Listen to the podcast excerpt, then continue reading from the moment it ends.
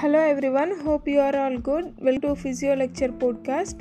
So today I am going to discuss about the rotator cuff tendinopathy. Rotator cuff tendinopathy refers to the pain and weakness most commonly experienced with movements of shoulder external rotation and elevation as a consequence of excessive load on rotator cuff tissues.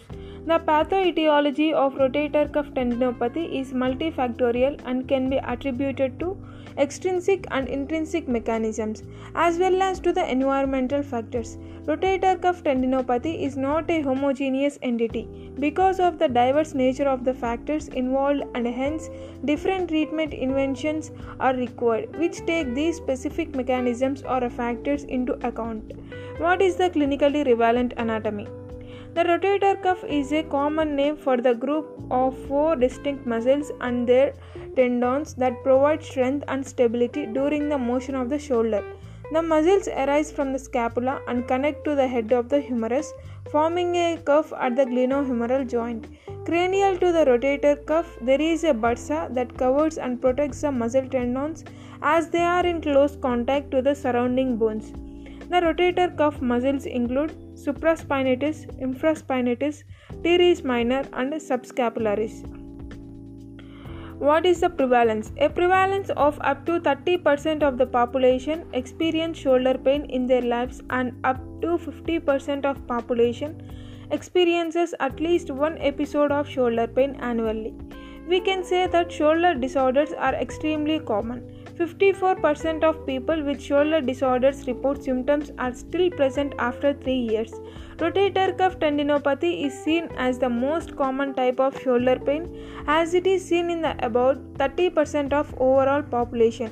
There is an increased incidence of the shoulder pain in the individuals who participate in the repetitive overhead activities including repetitive throwing sports like baseball or a volleyball, occupations such as painting or carpentry.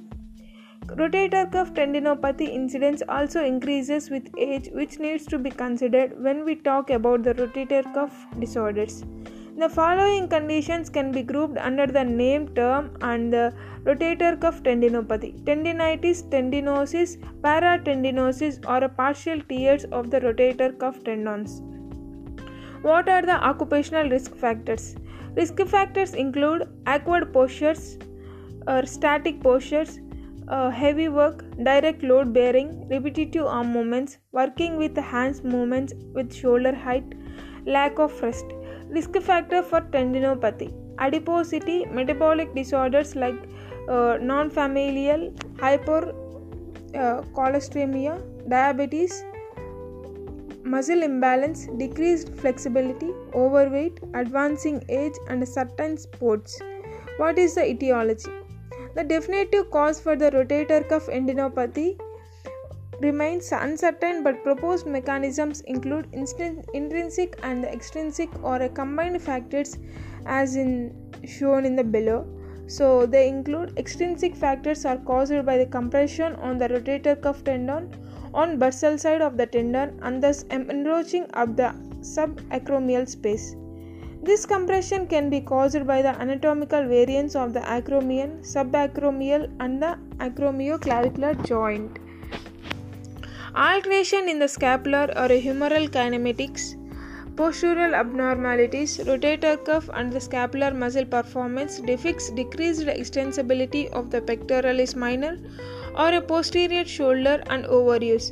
There is also an unique extrinsic mechanism termed internal impingement where there is a compression of posterior articular surface of the tendons between the humeral head and the glenoid which is not related to the subacromial space narrowing muscle.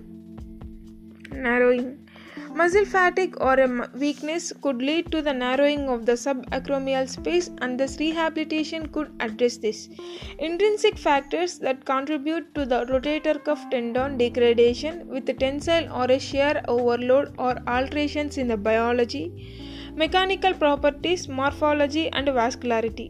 So, the intrinsic factors have an influence on the morphology and performance of the tendon. Age, genetics, and poor biomechanics, overuse, and trauma are also considered intrinsic factors with an increase in overload and tendon seen as most important.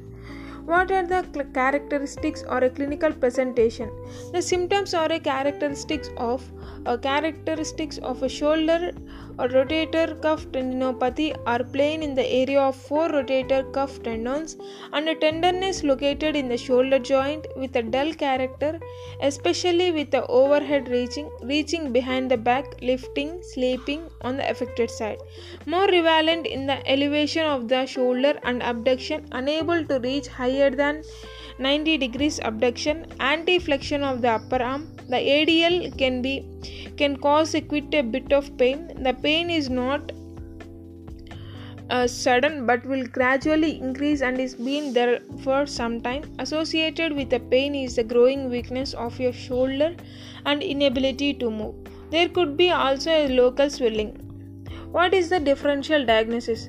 Diagnosis include the adhesive capsulitis और a frozen shoulder biceps rupture bicipital tendinopathy cervical disc disease cervical spondylosis cervical sprain and strain complex regional pain syndromes osteoarthritis rheumatoid arthritis shoulder pain in hemiplegia thoracic outlet syndrome thank you